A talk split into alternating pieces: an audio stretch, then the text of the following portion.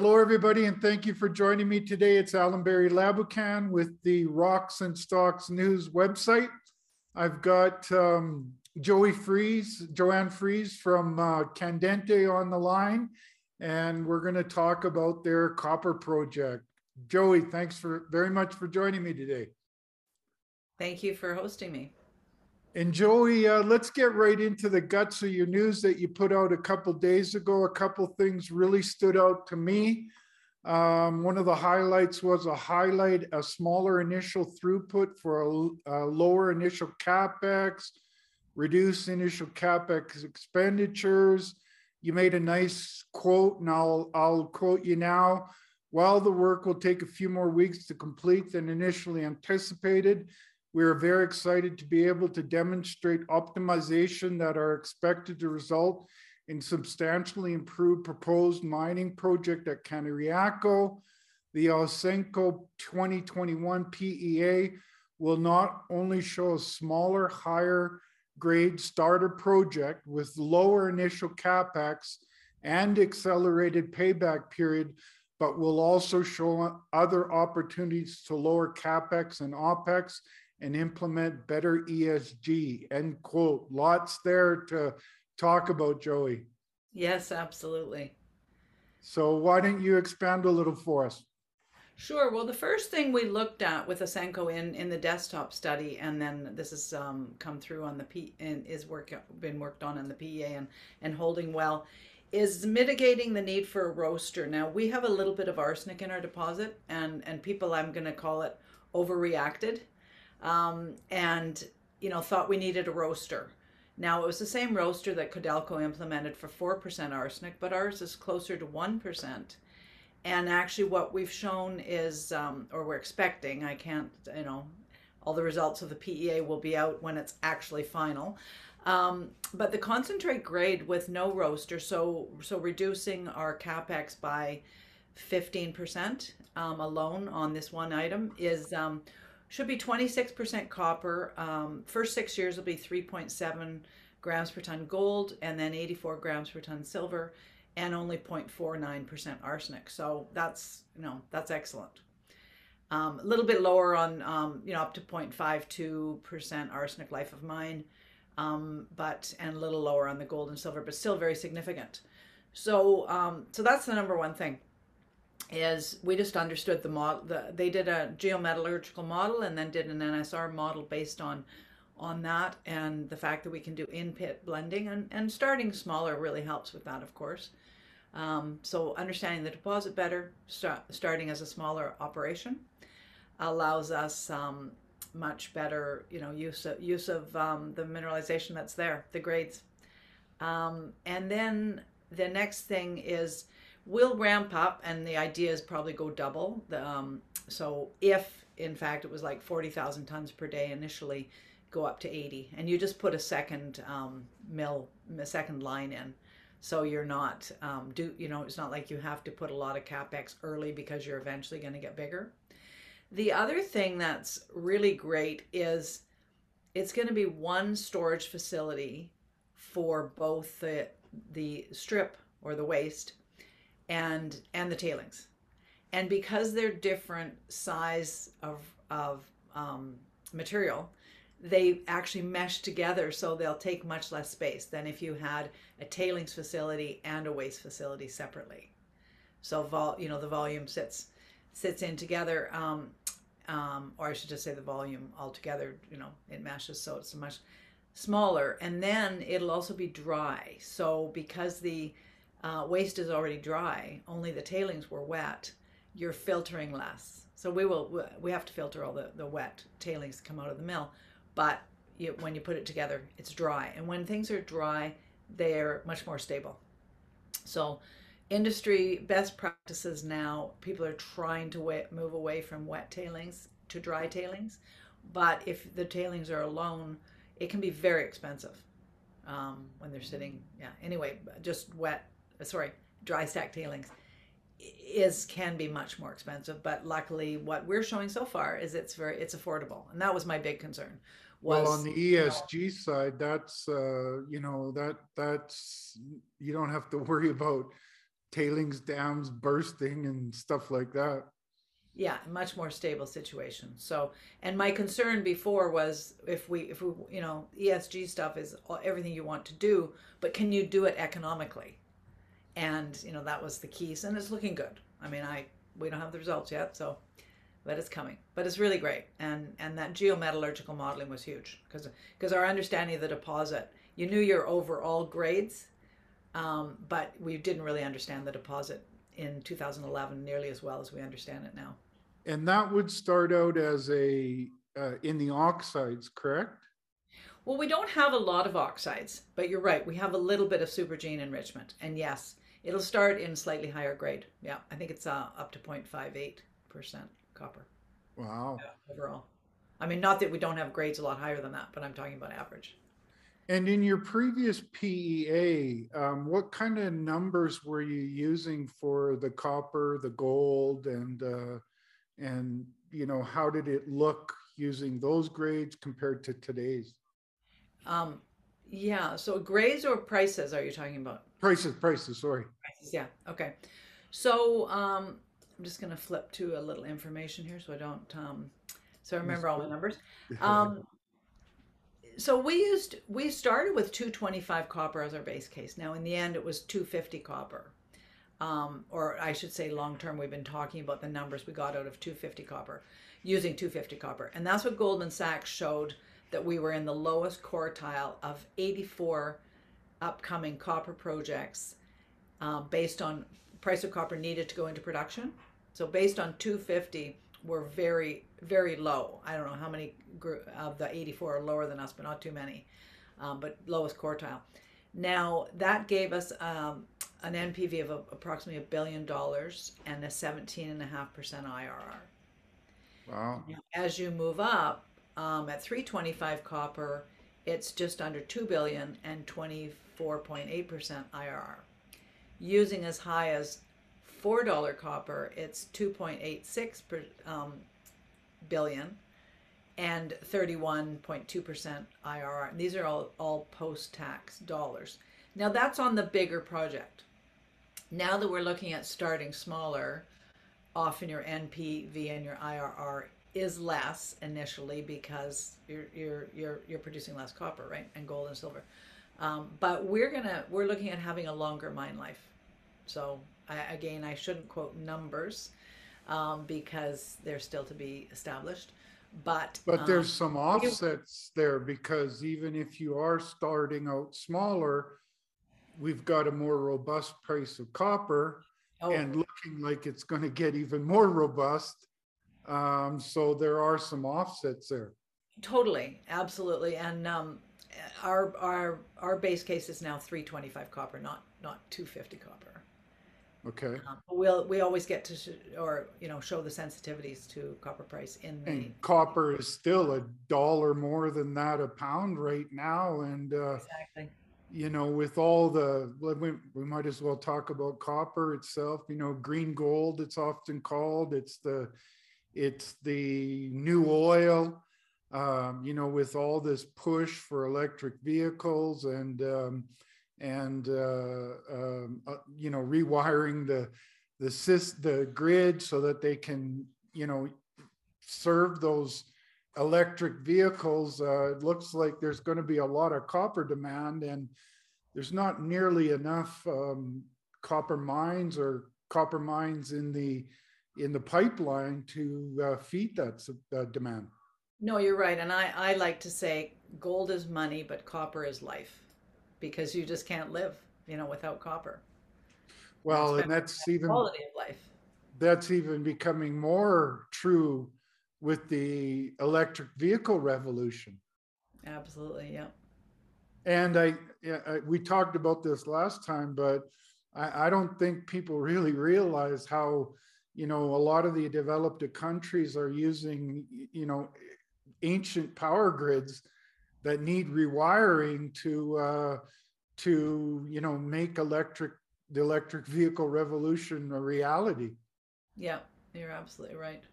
You know, not a day goes by that we don't hear about another car company building batteries, building electric vehicles. So, it looks like the uh, the supply supply demand balance looks to be pointing towards much higher prices for copper.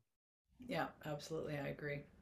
And um, you said you put it in a little bit of context about you know how many peers are out there. Um, when was that Goldman Sachs study done? That one was actually two years ago, and that was um, deficit denied, delayed, not denied. Um, and then there's been more recent research, actually just um, this last week, by both Haywood and um, RFC Ambrian, and they're showing us as being the 10 out of tw- the top what they consider the top 23 projects. This is ambrian's report um, although haywood du- doubles on on some of this uh, comment too. Of of the top 23 projects Cañariaco Norte is 10th largest and sixth highest grade and that's another really interesting thing for us because I, I never imagined we were you know in in exactly that high yeah, in in both, right?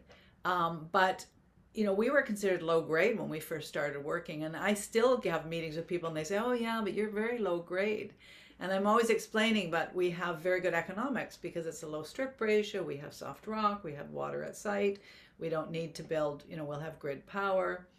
We already have roads to the project, and but now it's like, wait a minute, no, just look at all the other projects that need to come online, and our grade is just fine. Thank you very much.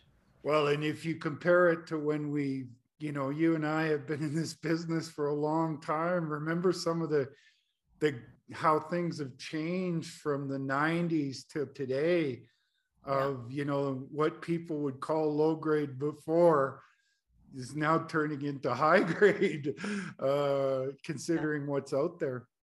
Absolutely. Yeah. Right. And did they do any uh, in that those research reports? Did they do any comparison and valuation relative to of those twenty three? You guys got to be one of the lowest valuation of all of them. Yeah, we're we're definitely we're not the lowest, but there's definitely some really good comparisons, and I I won't get into it right now, but um, people can you know go to those firms for the for the research or or. Yeah. Uh, Joey, is it pro? is it possible if people email you that they could receive those um, those reports? Um, yeah, I'll put them in. We'll we'll make sure they get them, whether it's through us or through the actual people that put them out is the best thing. But I, I can certainly coordinate that. Absolutely. Okay, so where should they send um, the email? Uh, just um, investor investor at candentecopper.com. Okay. And uh, I'd also like to mention that not too long ago, a few weeks ago, we did an interview uh, and we talked quite extensively about the company and the project and uh, uh all that stuff. So uh, if you go to my YouTube channel at Rocks and Stocks News uh, at YouTube, you'll find that interview. But yeah, Joey, I, I imagine your phone's ringing a little bit more these days. Yeah, it's definitely definitely interesting times. Are you hearing from institutions and uh, retail? Yes. Yeah. Okay. Well, um, I just wanted to do a brief uh, sort of chat today about that news release because, you know, I'm I'm always on the hunt for copper projects. I'm I'm very bullish on copper, but my challenge, Joey, is finding good copper stories uh, which are a lot harder to find. And it gets back to our talk about the su- supply chain. It's it's really fractured, uh, you know, relative to the demand that's building. Yes, it is absolutely. Okay. It's going to be inter- interesting. Next year is going to be a really, really interesting one. And you expect that PEA what in the first quarter or something like that? I expect it in January. Yeah. Oh wow. Yeah. So we're not talking, uh, you know, a month, month and a half kind of thing for a new PEA. Yeah, that's why I stated in in the news release, you know, some weeks delay, not months delay. Now, having said that, until you get it, you actually receive it, you can't, you know, like somebody. I love the question of when are you going to release it? Well, the answer to that is we're going to release it as soon as we get it. But, but you know, when do we expect to get it? Is yeah.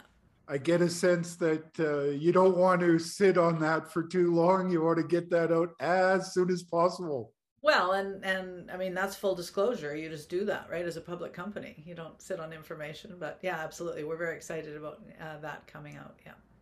And, uh, Good. So, um, well, that's what we got. That's the biggest catalyst I can see ahead for you guys, right, Joey? Absolutely. Yep. Now, are beyond that, are there some more catalysts? Well, we're also working on a definitive agreement with um, Goldfields for our Arikepay project, which they want to option and earn into. And then we have our project we optioned in northern BC, which is very interesting. Waiting for results on our, our first phase of work on that. Um, and we have one other porphyry that's optioned out to another junior, but I don't I don't really know what they're doing on that at this moment. Now, is there room to grow uh, the resources at Cañariaco? Yes, there are, and and I, what I hazard to pro, to say so much about it because what I found is that, well, first of all, I'll explain what it is. Is that within five kilometers we have three porphyry targets. Cañariaco Norte, you know, well drilled off. We've got all the resources measured, indicated, and inferred. Um, is over 900 million tons. So 750 is measured indicated, and then another over 100 is is uh, inferred.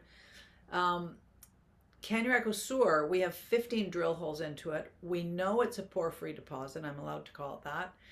It's um, it's got lots of copper. It has zero arsenic, so it would be another blending opportunity for Norte if we need it. Although all our work at this point is just dealing with Norte. We haven't drilled Sur off to the point where we know how big it is yet. So we haven't done a resource calculation on it yet. Um, we probably could do, but we're, we're waiting for permits to expand that one. And then Quebrada Verde, which could be in fact just an extension of Cañariaco Sur, has never been drilled. And it's got all the same geochem, um, geophysics, and, and such. But I've, le- I've recently been doing a, an analysis of the stream sediment sampling that was done in the 70s. Because to be honest, the, the highest grade in Norte was found by stream sediment sampling and then drilling. So not not a fancy geophysics or too fancy geochem, just stream sediment sampling and then go drilling. Um, so so that's helping us get a better idea of what we've got at Sur and Verde. But my point was we don't need those to be economic. You know, all these numbers, everybody's comparing us. We're tenth of, of and I should say, um, of of the developing projects, we're tenth largest and and sixth in highest grade. Um, it's not just of all projects that have, you know, might be earlier stage. But in any case, um, so why wait? I mean, we are applying for new drilling permits and such, but permitting in Peru for exploration stage can take a bit. Whereas I think it'll be faster to just move Norte straight into feasibility after this PEA and march that along and then see what comes of, of Sur and Verde. But but not it's not gonna, you know, we don't need it, is my point. And some people get hung up on you know, oh gosh, you know, you're not going to know what you really have until you drill those. Well, yes, we know. We already know what we've got in Norte, and it's plenty. Well, that uh, that's a good point to end on because I'm going to close and talk a little bit about your uh, valuation. So, um, thank you very much. And if you want, you can hang around for my closing pitch, and uh, we can okay. have a little chat at the end. Okay, sounds good. So there you go, folks. Um, this company has a $47 million valuation. They've got a large resource, as uh, as Joey mentioned, in relative to what's out there. Uh, that's in the M&I. A lot of it's in the M&I category, so it's not inferred, um, measured, and indicated. They're doing an updated preliminary economic assessment, which would uh, you know, contemplates lowering capex and lowering opex. Um, and they've got a lot of uh, uh, IR, good IRR, even at a significantly lower copper price, but I think it's going higher.